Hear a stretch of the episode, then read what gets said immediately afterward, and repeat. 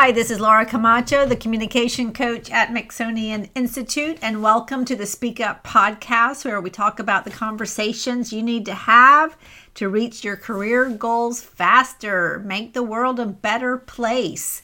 And today's episode is called A Brighter, Shinier World from More Imaginative Words.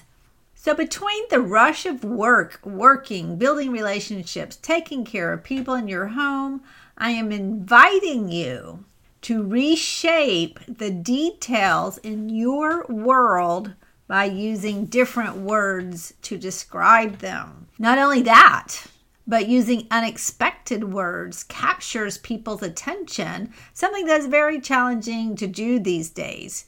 Here's an example uh, like, like the words sparkly and shiny and astonishing. You don't hear those words very often. The words you do hear is amazing, it's great, awesome, which are all fun words, but you know, they are overused. The thing is, different words create different feelings, and different feelings create different actions. And actions are more powerful than words. People love to tell me that, and I agree. But what drives actions? Feelings drive actions. Feelings come from thoughts and or interpretations. How do you change those interpretations, even just a little bit? You do so with words. You entertain alternative points of view or possibilities, and different actions follow these changed perspectives just as surely as day follows the sound of your way too early alarm in the mornings. Imagine putting a lemon wedge in your mouth. Ooh, are you grimacing? Are your eyes squinting? Just imagining that tart lemon in your mouth creates a physical reaction. That is the power of your imagination and your imagination responds to pictures, but in most people, it responds even more easily to words. So, here are some word plays for you to try out and see how things change for you. Number one, imagine you have to create your own new job title.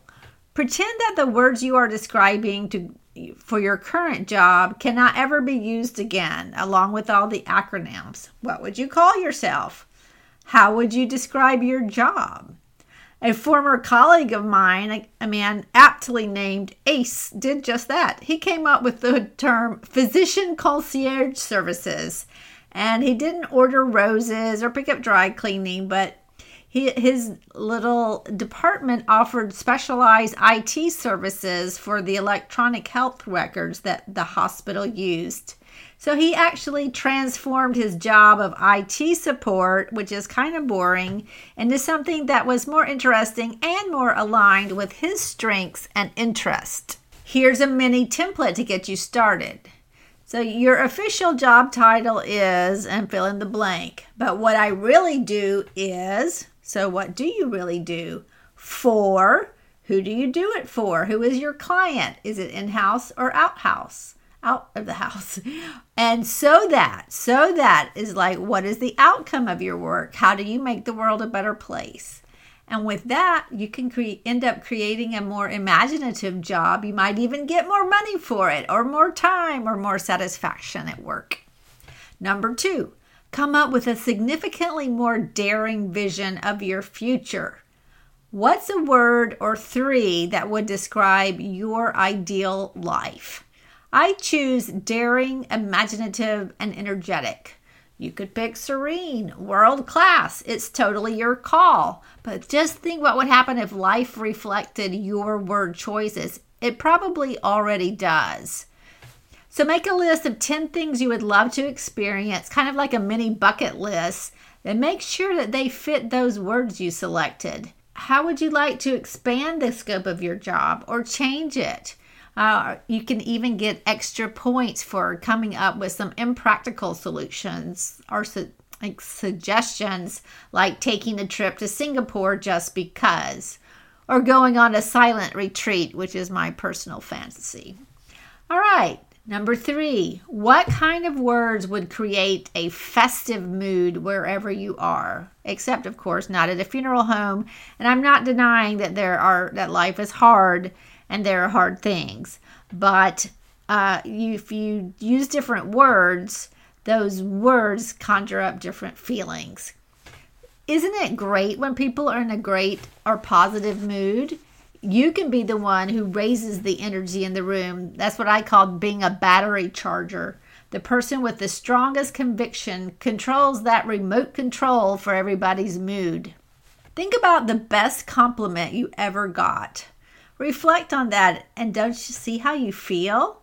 Sincerely complimenting other people's improves their mood and yours, but don't be normal and boring about it. Use smiley words, fancy words. Here are some to get you started beastly, elegant, fabulous, fancy, fetch, handsome, polish, astonishing, delightful, splendid. So here's some examples of how you could use those. Quentin, when will you have that beastly report ready with the Q1 projection? Mary Elizabeth, with a bit more polish, this presentation will bedazzle them. Please see my comments.